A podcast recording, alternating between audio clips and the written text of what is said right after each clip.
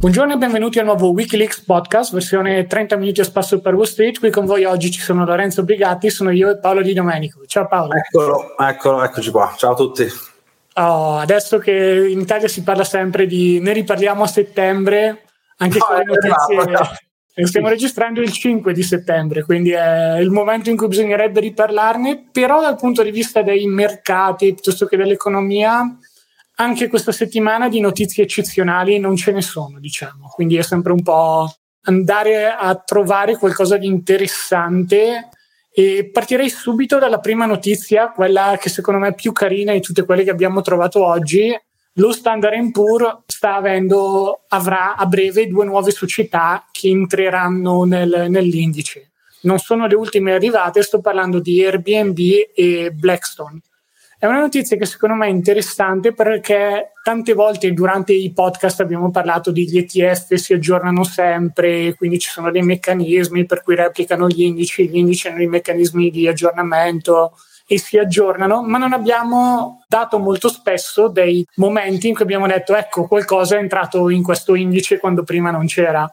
L'esempio più famoso prima di Airbnb e Blackstone che vedremo oggi è stato Tesla, che per mesi doveva entrare nello Standard & Poor's, poi sembrava che comunque non andasse ad entrare, alla fine è entrata e come hanno visto un po' i vari investitori non è che è cambiata granché la vita per chi aveva ETF dell'indice Standard & Poor's se Tesla fosse dentro o meno. Sono quelle variazioni che non sono così importanti come sembrano magari da fuori. Da certi punti di vista in tanti dicono no, ma magari adesso entra questa azione che è già sui massimi, chissà cosa succede, vado a finire a perderci. In realtà no, perché molto spesso anche quando ci sono questi ricambi è come se un 1-2% dell'indice, mettiamola così, uscisse per far entrare qualcosa d'altro, ma l'altro 98% rimane lì. Quindi nel lungo periodo c'è un cambiamento di pelle molto elevato, perché un turnover del 2% all'anno, non ho bene la matematica in testa, ma nel giro di sicuramente 50 anni, molto probabilmente anche meno, se c'è qualche regola matematica, statistica strana, c'è un ricambio completo. Però ecco, è interessante anche per un altro aspetto, secondo me, che ci siano Airbnb e Blackstone, perché sono due società che, piaccia o no, rappresentano un po' l'immobiliare in borsa, in modi magari non super diretti, perché uno pensa all'immobiliare, casa da affittare, piuttosto che il palazzone da affittare. Sì, Airbnb fa quello, però più con ottiche di medio periodo o breve periodo, anche queste famose staycation, si sta 2 o 3 settimane da qualche parte, si lavora, però si sta comunque in una casa. E Blackstone, per chi non la conoscesse, è un'entità che diciamo di fatto va ad investire molto spesso in asset illiquidi che possono essere asset alternativi piuttosto che immobili ed era andata agli onori della cronaca qualche mese fa, ne avevamo anche parlato nel podcast perché aveva avuto dei problemi di liquidità su un fondo specifico perché sorpresa sorpresa gli immobili non si possono liquidare in 2 giorni, quindi però ciò nonostante anche se c'è stato questo inghippo alla fine Blackstone ha raggiunto sia il livello di capitalizzazione che tutti gli altri requisiti necessari per entrare nello Standard & Poor's, 4 trimestri di profitto consecutivo piuttosto che passare la valutazione positiva di un comitato che è anche discrezionale, ce ne sono altri, comunque ecco ce l'ha fatta e Airbnb ha fatto lo stesso ed è un po' interessante secondo me perché in un periodo in cui come questo c'è il rialzo dei tassi quindi si pensa che gli immobili soffrano, non siano comunque un investimento eccezionale.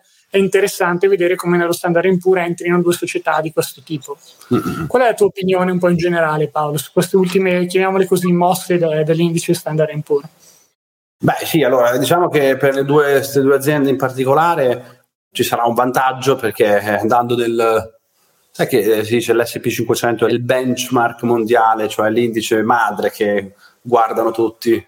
Per alcuni punti di vista sì, però sono della vecchia scuola, quindi penso ancora che l'indice di riferimento dovrebbe essere il Dow Jones Industrial, dove ci sono quei famosi colossoni value, se tu guardi anche il grafico del Dow Jones è diversissimo da quello dell'S&P 500 e addirittura dal Nasdaq.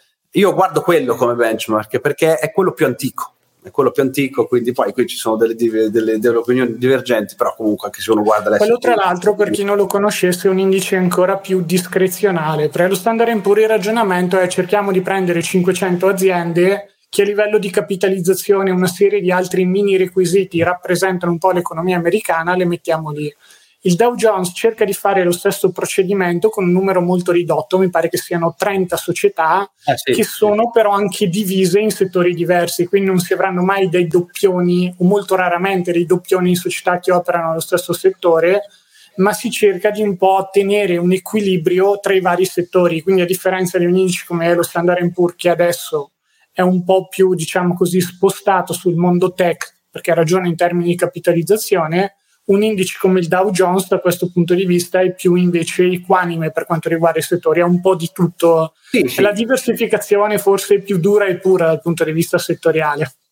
È l'indice, cioè è l'indice madre, quindi è un misto di settori, quella è l'economia americana, quello è anche il Russell 2000, perché lì ci sono le medie capitalizzazioni, quindi sono più questi due indici che seguono l'economia americana. Infatti il Dow Jones, se tu vedi, più o meno sono 2-3 anni che siamo più o meno sugli stessi livelli, quindi questa la dice lunga su dove sono andate le azioni americane, salgono sempre fino a un certo punto.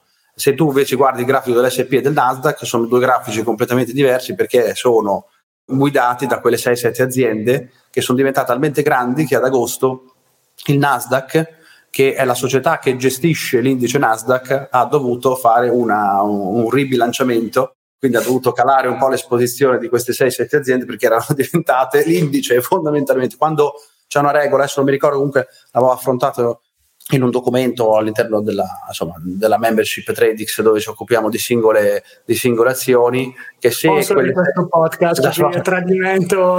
Allora, quindi quelle 6-7 aziende, se superano una determinata quota che è, penso fosse il 52%, devono essere messe a livello di esposizione, devono andare sotto perché altrimenti non è troppo, cioè l'indice sarebbe troppo sbilanciato. Quindi tornando a questo discorso qui, mi vengono in mente due cose.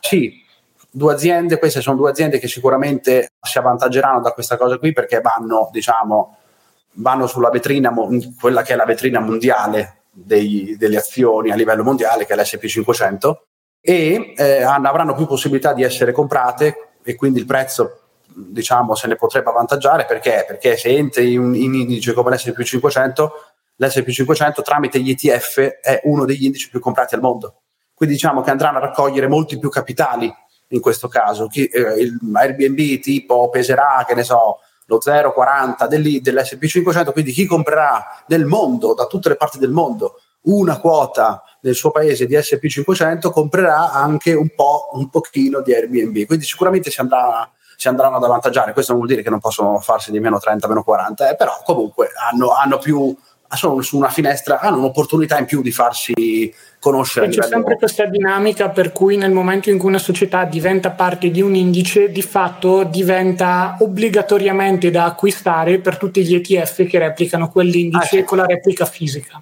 Non vogliamo entrare troppo nel dettaglio, abbiamo comunque dei video che spiegano un po' la differenza tra replica fisica e sintetica. Super riassunta, una replica fisica è compro esattamente quello che c'è nell'indice, replica sintetica compro totalmente altra roba che però poi combinata ed unita ad un contratto con una parte terza mi fa arrivare allo stesso risultato. Questo proprio spiegato super semplice, poi non entriamo troppo nel dettaglio, sì. Però ecco, molti degli ETF che replicano l'indice Standard & Poor's sono replica fisica, quindi andranno un po' ad aggiungere volontariamente anche quote di Airbnb e di Blackstone.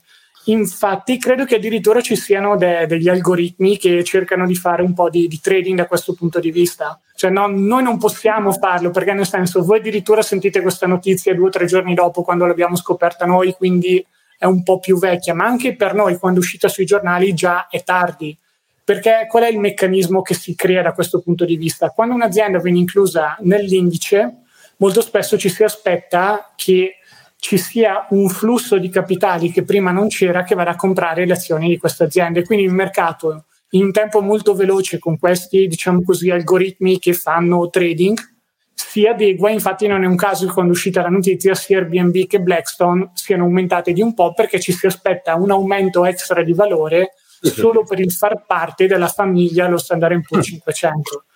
Non è assolutamente il tipo, chiamiamolo così, di anomalia tra virgolette sui mercati, che è però sfruttabile da un piccolo trader o un piccolo investitore. Cioè, Investitore assolutamente no, per i soliti motivi, ma anche per il trader di fatto non ha il tempo fisico, perché compete contro gli algoritmi che in un paio di nanosecondi, appena letta la notizia, hanno preso posizioni. Magari compra da loro quando sta andando a comprare e loro hanno già venduto con il guadagno di più 4, più 5 che si era verificato.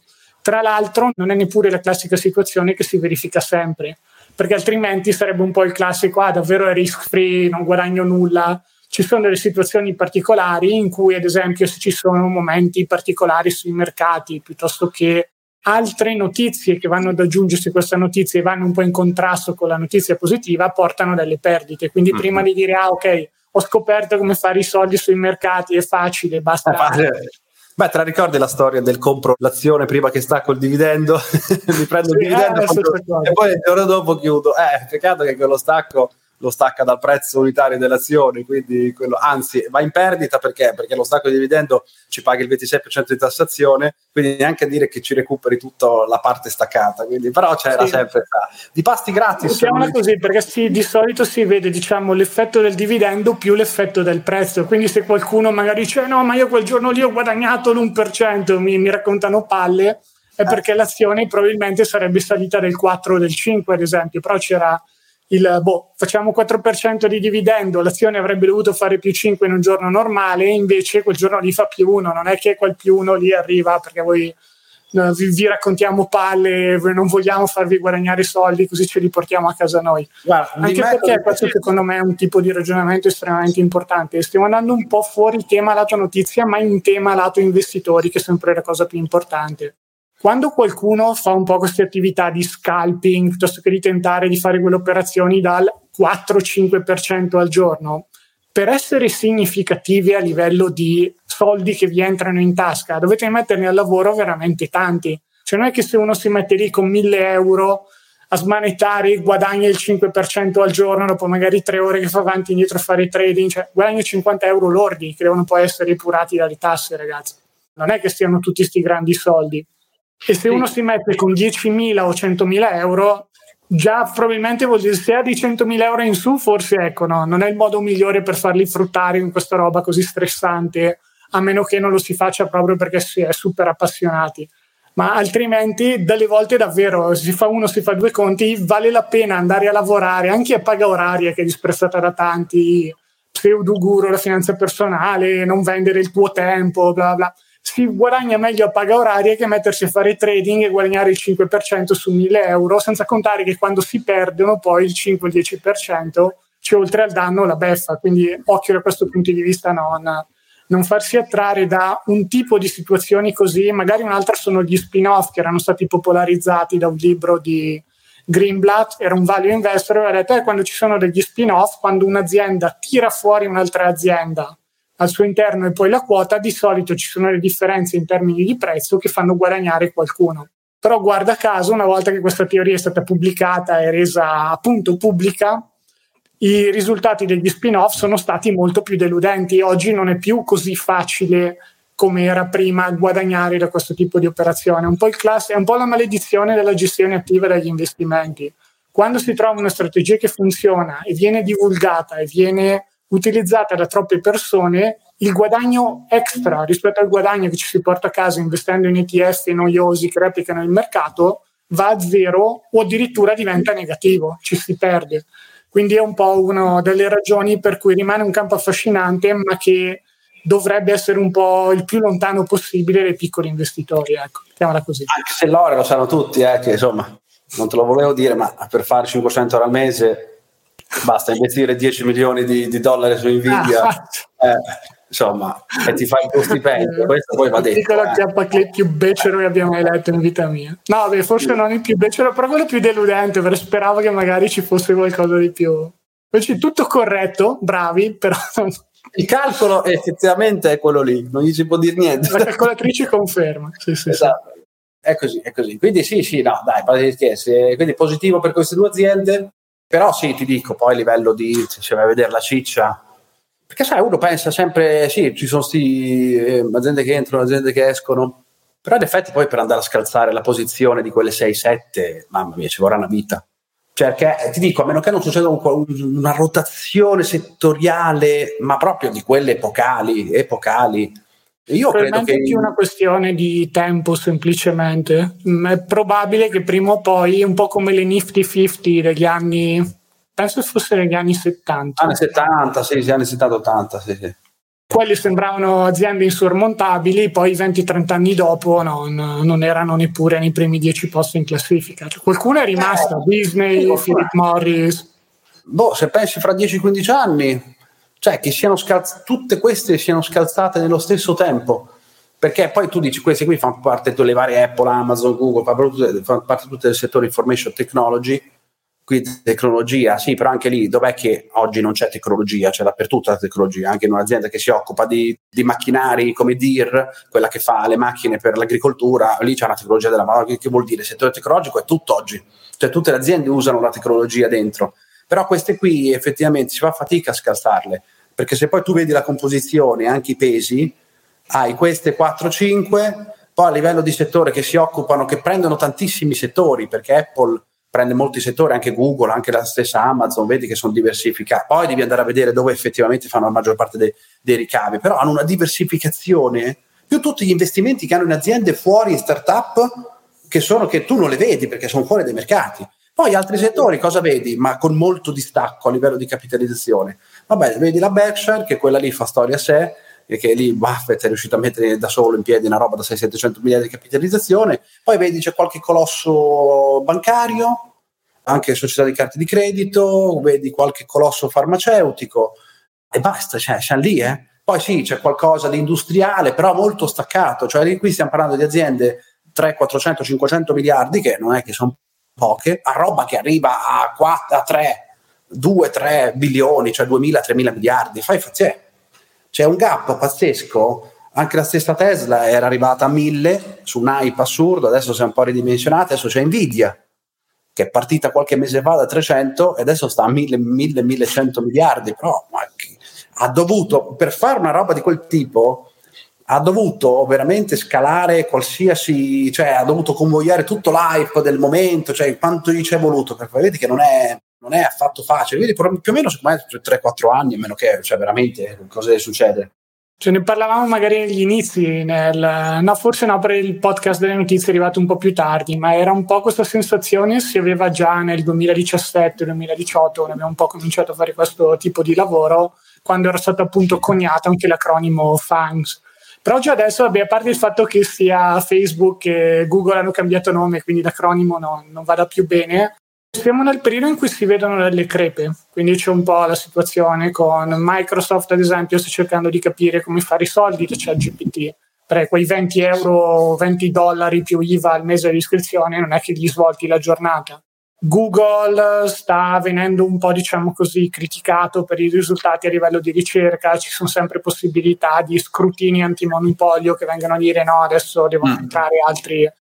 Apple sì, cioè per carità, è una macchina da soldi, abbiamo visto come anche le AirPods di fatto potrebbero essere una divisione a sé stante dello Standard & Poor's, ma gli manca quella spinta innovativa che l'ha fatta rimanere super dominante fino ad oggi. Facebook ha, diciamo così, recuperato il favore degli investitori dopo aver abbandonato tutte le varie idee di metaverso piuttosto che di facciamo la nostra criptovaluta, ma rimane sempre un po' un one trick pony, si dice in inglese, cioè i soldi li sta portando a casa dall'ottimo business delle entrate pubblicitarie online, però i tentativi di diversificazione che ha fatto sono un po' falliti. In una misura simile qualcuno potrebbe dire lo stesso di Google, che però ha anche, che ne so, il cloud, piuttosto che fonti di reddito alternative. Vedremo un po' dove vadano, però ecco, se uno avesse visto le FANG 7-8 anni fa avrei detto no, sono indistruttibili, adesso uno dice no, sono ancora molto dominanti,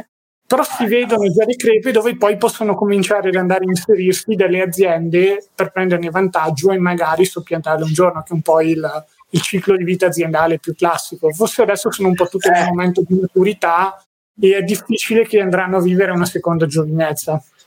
Sì, allora se fosse in Cina questo discorso sì, potrebbe veramente prendere piede.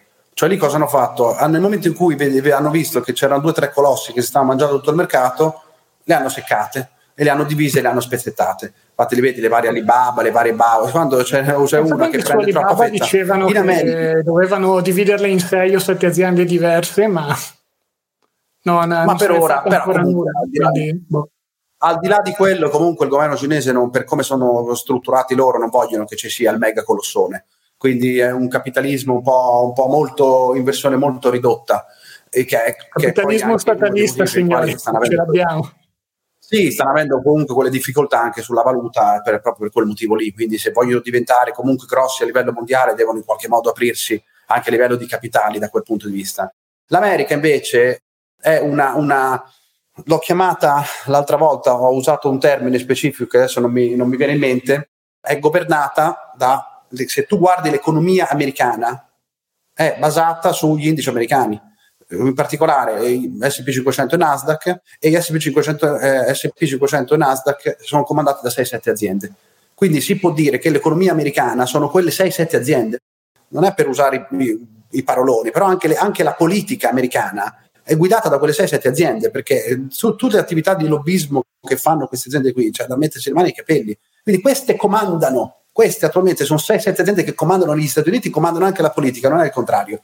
Quindi loro non hanno questo discorso di spezzettamento, perché altrimenti Apple gli avrebbero già rotto i coglioni, quindi l'avrebbero divisa, come avevano detto, esatto, fanno la sezione che vende iPhone, quella che vende iPhone, invece no, tendono ad agglomerarsi, per quello che tendono a farli rimanere degli agglomerati enormi, ci sono anche degli interessi in questo chiaramente, e quindi io credo che abbiano ancora qualche carta da sparare.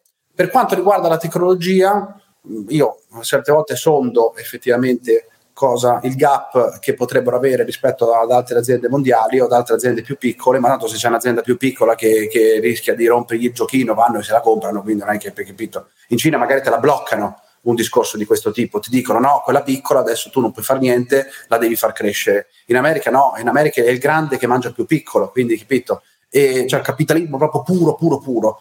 Apple, ti dico che tra tutte le aziende dei tech, queste 6-7, è quella che veramente ha un gap, ma anche a livello tecnologico, che è pazzesco, perché non scordiamoci che quando hanno presentato 1 o 2 mesi fa quel visore, adesso loro se lo sono scordati tutti, quel visore, ma tanto non se lo comprerà nessuno, costa $2,000 e roba così, ma io sono andato a preguntare. Vedrai che ma anche l'iPhone a 1.500 non se lo doveva comprare nessuno, eppure ogni volta c'è sempre la fila fuori, perché gli si può dire tutto, i prezzi e tutto, però la tecnologia sinceramente che c'ha Apple, che sembra una tecnologia che è 10 anni avanti. Ora io sono andato un attimo nello specifico, no, questo non è che è un consiglio che uno poi va a comprarsi Apple, però per dirti che tra tutte le aziende tech americane, perché anche su NVIDIA potrei avere qualche dubbio, ecco, se proprio devo essere sincero, su quei chip sono veramente i più avanzati, vediamo. Ma Apple, io mi sono andato a vedere specifiche, la tecnologia che c'è dentro quei visori, è una roba, Lore, che questi qui stanno avanti 20 anni, cioè c'è della tecnologia militare lì dentro, perché se tu hai una roba davanti, una dashboard davanti, e tu con la proiezione dell'occhio, quello lì capisce dove sta guardando l'occhio, e tu senza usare mani, senza usare niente, quello capisce tu che cosa vuoi cliccare. Io una roba così ho mai vista, no? Quindi Apple è l'unica azienda che a livello tecnologico ha proprio un gap rispetto agli altri assurde.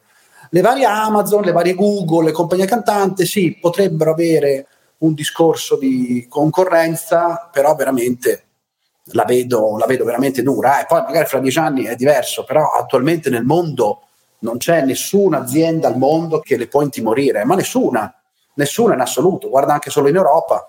In Europa, per dire, la prima società per capitalizzazione, prima se non sbaglio era Louis Vuitton, recentemente è stata superata da Novo Nordisk, che è un colosso farmaceutico norvegese. Avevamo parlato in ottica pillole che fanno dimagrire, è un effetto collaterale che si sta rivelando un po' la medicina principale da questo punto di vista. Per ora erano anche dei farmaci antidiabete o qualcosa del genere, quando avevo guardato anni fa, stavo pensando di comprarli, poi non l'ho fatto e mi sono mangiato le mani, però sono raddoppiati da quando li avevo visti.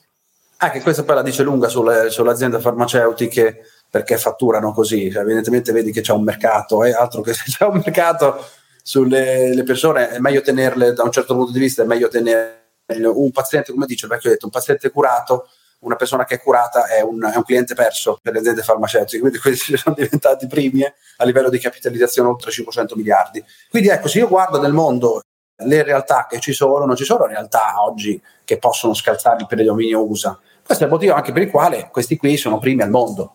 Cioè tu fai conto che l'indice S&P 500 da solo capitalizza 37 bilioni, che sono 37 mila miliardi.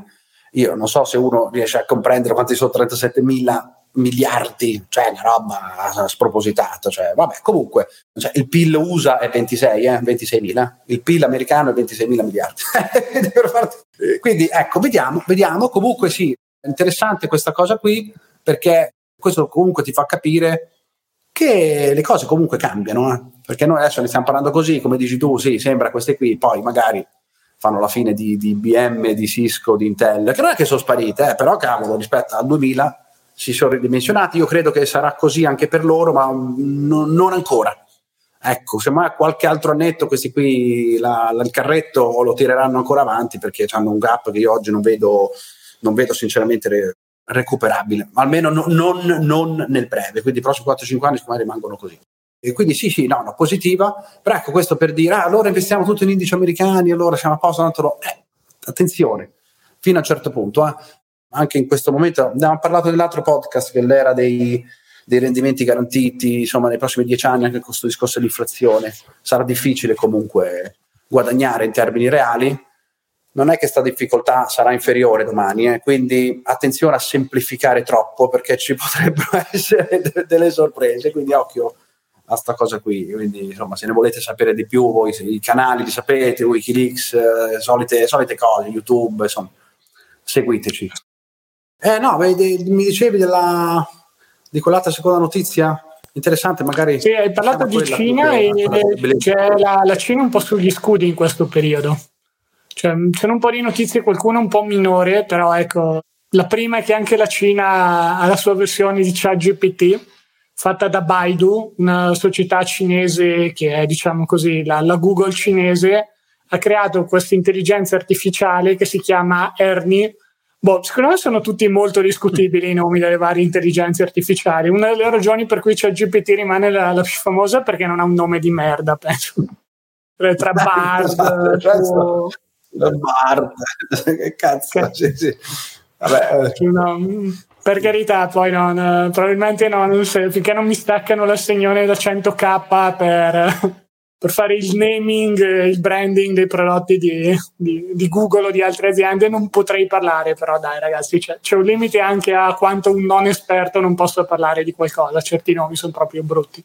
Però vabbè, c'è Ernie, insomma, e non so bene se ci sia qualche, diciamo così, differenza rispetto ad altre intelligenze artificiali, perché ovviamente immagino che sia orientata sul cinese, quindi non so se da questo punto di vista cambia anche semplicemente a livello di training dei dati, si è preso solo dati cinesi, tra virgolette, quindi se di fatto un po' un ennesimo organo di propaganda del Partito Comunista. Farebbe morire se invece non fosse così, che in qualche modo è stata allenata anche su contenuti esterni.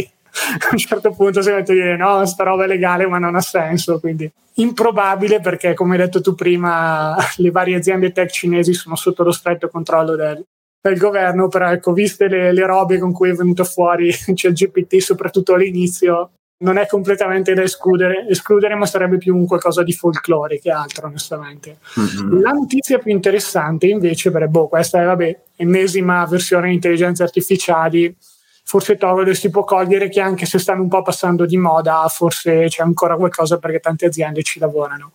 Sul settore dei chip invece c'è un discorso un po' più interessante, perché molto spesso quando si pensa al settore dei chip o comunque della tecnologia c'è ancora un po' questa convinzione che i prodotti cinesi siano o inferiori o semplicemente delle copie rispetto alle versioni occidentali. Cioè non è un caso che anche nel vocabolario italiano ci sia la parola cinesate per indicare una copia che è fatta peggio e di solito un po' più economica. Ma da questo punto di vista, per chi magari si fosse perso un po' gli ultimi 10-15 anni, mettiamola così, le cose sono molto cambiate e ci sono delle infrastrutture oggi che in Cina sono molto più avanzate rispetto all'Occidente, penso alla rete dei pagamenti. Cioè, si può contestare su quanto ci siano problemi di privacy, eccetera, ma In Cina si poteva pagare con il telefono molto prima che in Europa e con l'equivalente del servizio di chat. Era come se uno usasse WhatsApp o Messenger di Facebook e si andasse a fare la spesa e a comprare la verdura con quello. Quindi da questo punto di vista c'è un livello di integrazione tecnologico molto molto superiore. Una delle zone che sembrava essere comunque ancora di prevalenza del mondo occidentale, se possiamo chiamarlo così, è il mondo dei chip. Hai citato prima NVIDIA, però ci sono anche AMD, piuttosto che IBM, Intel, ci sono un po' tutte queste società che tendono ad essere americane o comunque occidentali, che hanno un po' fatto il bello e il cattivo tempo per quanto riguarda i chips. Anche Apple si è provato il suo da mettere nei telefoni, prestazioni altissime, e si pensava in qualche modo che la Cina, con la tecnologia che aveva a disposizione, non riuscisse a produrre un chip con prestazioni simili. Da altri punti di vista qualcuno era preoccupato, allora diceva Taiwan Semiconductor, che forse è un po' l'eccezione da questo punto di vista, è lì un tiro di schioppo, la Cina ha pretese coloniali su Taiwan da centinaia di anni, potrebbe essere un pretesto ad uno dei motivi extra che potrebbe portare la Cina ad invadere Taiwan. Invece a quanto pare anche senza invadere Taiwan sono riusciti comunque a sviluppare un chip che ha delle performance molto molto simili a quelle delle ultime versioni delle società occidentali. L'hanno scoperto praticamente distruggendo o comunque andando ad aprire un telefono che è il Huawei Mate 60 Pro, mai sentito prima, e questo Huawei ha un chip che si chiama Kirin 9000 e le sue prestazioni sono in linea con gli ultimi chip superpotenti delle società occidentali.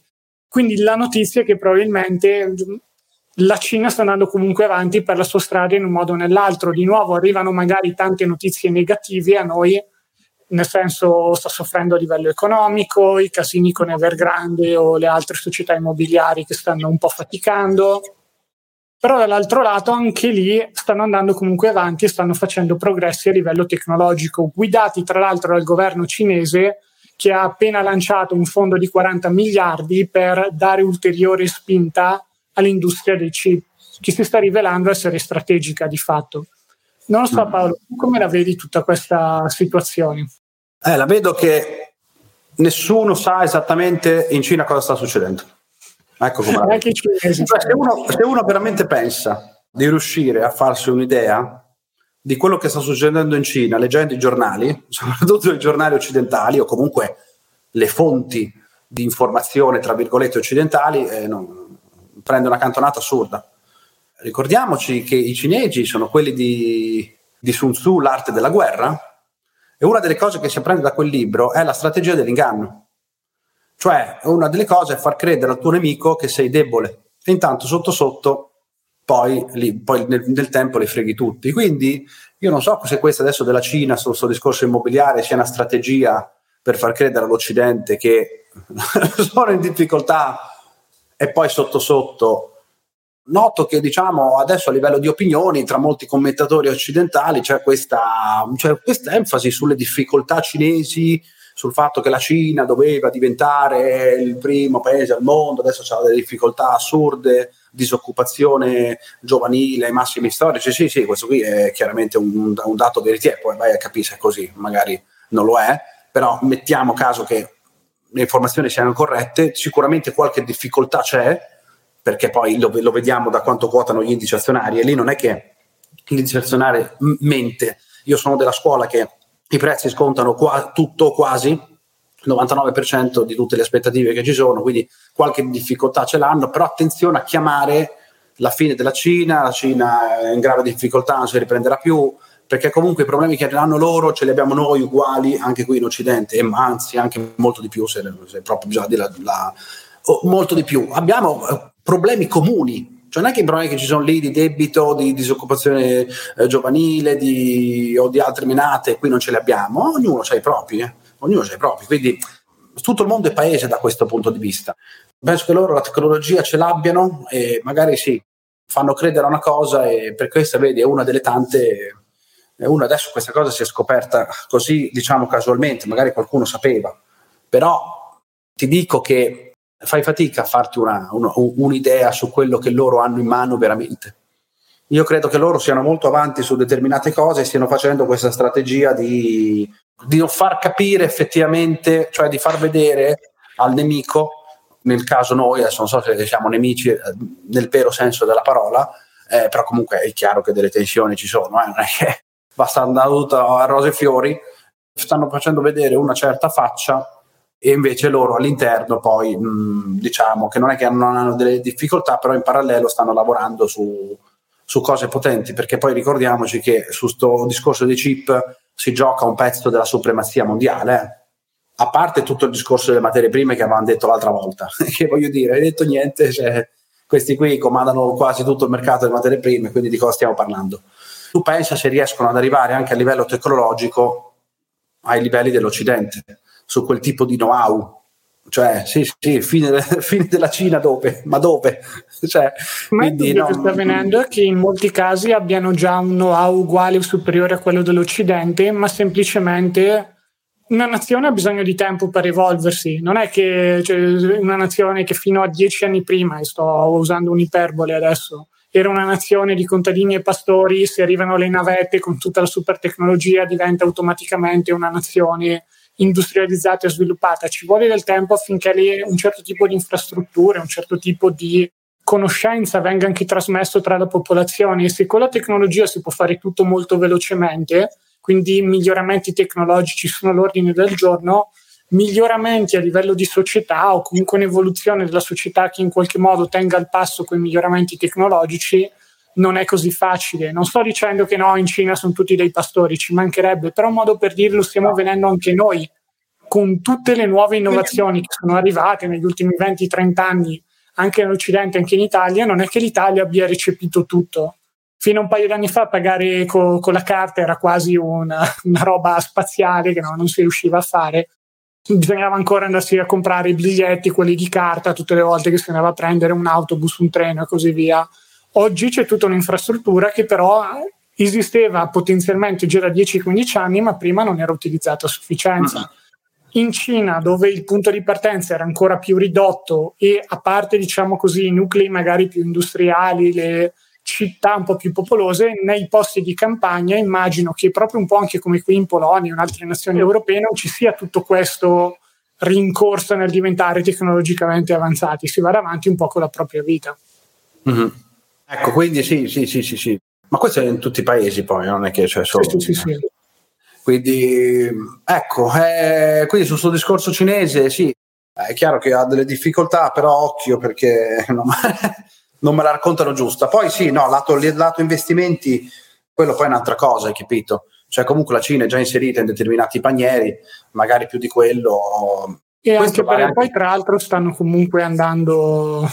No, non sono investimenti che presi in una scala di tempi di 3-4 anni stanno andando benissimo onestamente, quindi è sempre un po' la classica questione in cui forse c'è ancora da un periodo di notizie negative che deve essere smaltito, o semplicemente il fatto che oggi non dico sia sui minimi, però ci sia molto lontani dai massimi per investimenti in azioni singole cinesi in determinati paesi emergenti non deve essere l'unica ragione per dire adesso faccio la scommessa e vado ad investire lì. È sempre meglio rimanere meglio diversificati. Se poi effettivamente c'è una fettina un po' più grande sui paesi emergenti e ci si rivela aver ragione, è meglio, si portano a casa un po' di soldi in più, ma il punto è nel farlo in un modo che non ci sia un sbilanciamento eccessivo, perché non siamo qui a fare i birdie, a fare le scommesse all-in, e se va male la scommessa poi dobbiamo mangiare pane e cipolla per i prossimi 3 anni, non ha senso. Sì, è roba da pochi ed è sempre ad altissimo rischio. Ci sono delle cose che chiaramente sono più rischiose degli altri, cioè tu dici anche il discorso del rischio, però in effetti ci sono delle cose che oggi sono più rischiose e sì, per ora l'investimento da quella parte non, cioè lascerei la componente che ha inserita nei mercati emergenti, che magari appunto tanto. Ma anche però parliamoci chiaro, quando si tratta magari di un investimento in azioni singole cinesi fatto con ottica di investitore, non body trader che guarda analisi tecnica piuttosto che book, ordini e quant'altro, se uno vuole cercare di capire il business di queste aziende non può capirlo senza di fatto avere la comprensione di quanto effettivamente lo Stato cinese o il Partito Comunista Cinese abbia la possibilità di cambiare il business. Adesso da un giorno all'altro dicono no, basta, adesso i bambini non possono più utilizzare i videogiochi per più di 2 ore al giorno e dopo le 10 di sera basta. che hanno fatto una legge simile, mi pare riferita allo streaming. Una società che un Twitch, un equivalente di Twitch cinese, bam, si prende un sacco di legnate sui denti, non è neanche colpa sua. Infatti molto spesso quando si parla di investimenti in Cina c'è il rischio Cina, che è proprio costituito da queste iniziative statali, molto spesso a gamba tesa, che vanno un po' a destabilizzare un sacco di business, ed è tipico di tanti paesi emergenti. Una delle ragioni per cui, che piacciono agli Stati Uniti, sono un mercato che attrae così tanti capitali, è che questo tipo di iniziative sono rarissime o di fatto inesistenti. Ci capitano una volta ogni tanto, ne avevamo parlato nel podcast, non mi ricordo se settimana scorsa o 2 settimane fa, quando c'era quella società farmaceutica che acquistava i vari brevetti, poi li rivendeva a un prezzo maggiorato di centinaia di volte e faceva un sacco di soldi. Ah no, era il podcast dei grandi investitori, errori dei grandi investitori, ecco, con Lore Volpi. In quella situazione lì c'è stata una forte pressione politica per risolvere questa situazione, però capiamoci, è un caso diverso rispetto a mi sto facendo il mio business, mi sto facendo i fatti miei, e poi arriva il governo a dirmi che questo business è illegale perché poi c'è uno studio che dice che i bambini che giocano ai videogiochi si incazzano e poi diventano più irascibili, e non è vero perché non c'è. Sì, questa è sicuramente una grande limitazione. No, in USA non esiste questa roba qui. E a parte che deve passare talmente tante fasi che è finita la legislatura. È un po' sbilanciato al contrario, quindi più un corporativismo, quelle robe, la cyberpunk, dove le corporations comandano, che forse in certi aspetti particolari è esagerato pure lì, però ecco, secondo me ci può essere una via di mezzo che non sia necessariamente castrare business che vogliono fare i business, oppure dare alle corporation in mano tutto il potere, però come tutte le vie di mezzo lascia un po' scontenti tutti in determinati momenti a seconda della decisione che viene presa, quindi forse è per quello che è poco popolare, non lo so. Vero. Stavo dando un'occhiata alle altre notizie, va bene, in realtà non c'è molto altro tranne una, secondo me la possiamo accennare un po' così a un passant, perché poi ne parleremo bene quando effettivamente questa biografia sarà pronta, perché c'è la biografia di un personaggio che per settimane sul nostro podcast è stata la nostra fonte inesauribile di notizie, Elon Musk. Adesso lo stiamo citando un po' di meno perché diciamo che tutte le sue, diciamo così, sparate, piuttosto che le sue ultime azioni degne di nota, sono relative più a X o Twitter, che io continuo a chiamarlo Twitter. Secondo me sul rebranding gli americani sono proprio scarsi. Avevano trovato dei nomi così buoni all'inizio, teneteveli, no? Twitter, Facebook, Google, sono tutte queste robe. Sono dei codici segreti per dirci qualcosa. Sembra il classico caso di Aldo, Giovanni e Giacomo, dove il mio falegname con 30.000 lire lo faceva meglio, davano 2.000 euro a me, gli davo io un nome migliore. C'è qualcosa, sì, c'è qualcosa dietro sti simboli, sicuro. Ah, figurati. Anche il libero mercato ogni tanto fallisce, ecco. Forse la lezione da portare a casa quando si parla di marketing. Vabbè. Esatto. Però c'è una biografia che sta venendo scritta da chi? Da Walter Isaacson, non so in quanti lo conoscano, ma è uno un po' dei biografi più famosi al mondo, o dei biografi per eccellenza, e giusto per capirci era quello che anni fa aveva scritto la biografia di Steve Jobs. Quindi da questo punto di vista è un po' una garanzia sia di roba interessante e di un qualcosa che non sia una geografia, questo dire Elon Musk, Steve Jobs, dei geni, bravi, hanno fatto tutto giusto, toccavano il tavolo e diventava oro. No, ci sono anche un po' quei lati più controversi o più oscuri che da altri punti di vista comunque sono quelli che rendono un po' la storia più interessante, perché altrimenti era un fenomeno, ha fatto cose fenomenali e adesso niente, è andato a pesca, grazie, bella storia.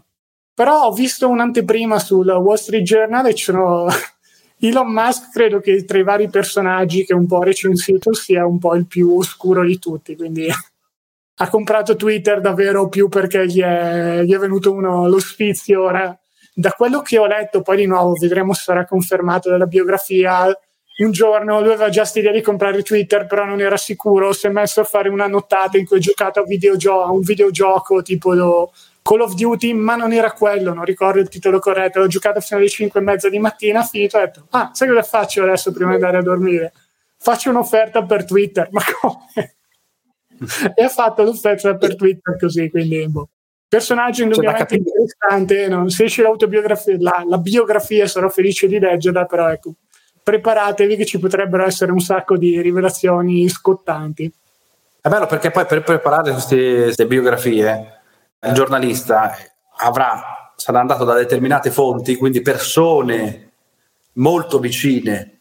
Quando tu fai una biografia devi andare a intervistare e anche segretamente perché magari c'è gente che, capito, chi è che può veramente svelare gli aspetti più intimi della persona? Una persona che ci sta attaccata la mattina e la sera, veramente anche quando va a dormire. Quindi poi lì fai fatica a capire la cosa reale tra l'esagerazione, perché magari quello che ti rivela l'informazione fai sempre un po' una biografia autorizzata, da quello che mi pare di capire. Cosa vuol dire? Che la persona che è oggetto della biografia ha dato il consenso e di fatto nell'articolo del Wall Street Journal il tipo dice sì, ogni tanto Elon Musk mi scriveva il messaggio alle 3 di mattina dicendomi quello che pensava, quindi sono anche in contatto. Sì. Conoscendo Elon Musk, forse il suo peggior critico, quello che espone i lati peggiori, sarà proprio lui che involontariamente, tra virgolette, no, esatto. Però lo scopriremo, una biografia che sono curioso davvero di leggere, non appena sarà pronta. Vai, interessante. Insomma, dai, direi che per il resto oggi potremmo anche chiudere il podcast magari un po' prima rispetto alla nostra ora, proprio in linea con la nostra mezz'ora di camminata a spazio per Wall Street. Dai, un pochino di più, ma ce l'abbiamo fatta.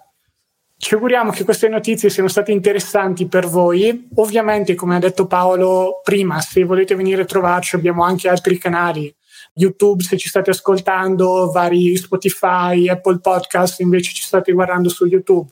C'è il nostro gruppo Facebook Wikileaks Investimenti e Finanza Personale, pagina Instagram, siamo su LinkedIn, venite a trovarci, insomma, siamo sempre felici di portare nuove persone un po' a contatto con il nostro mondo. Da parte mia davvero tutta, vi ringrazio per l'attenzione, grazie a te Paolo per essere stato qui con me oggi, sempre un piacere, alla prossima. Ciao a tutti.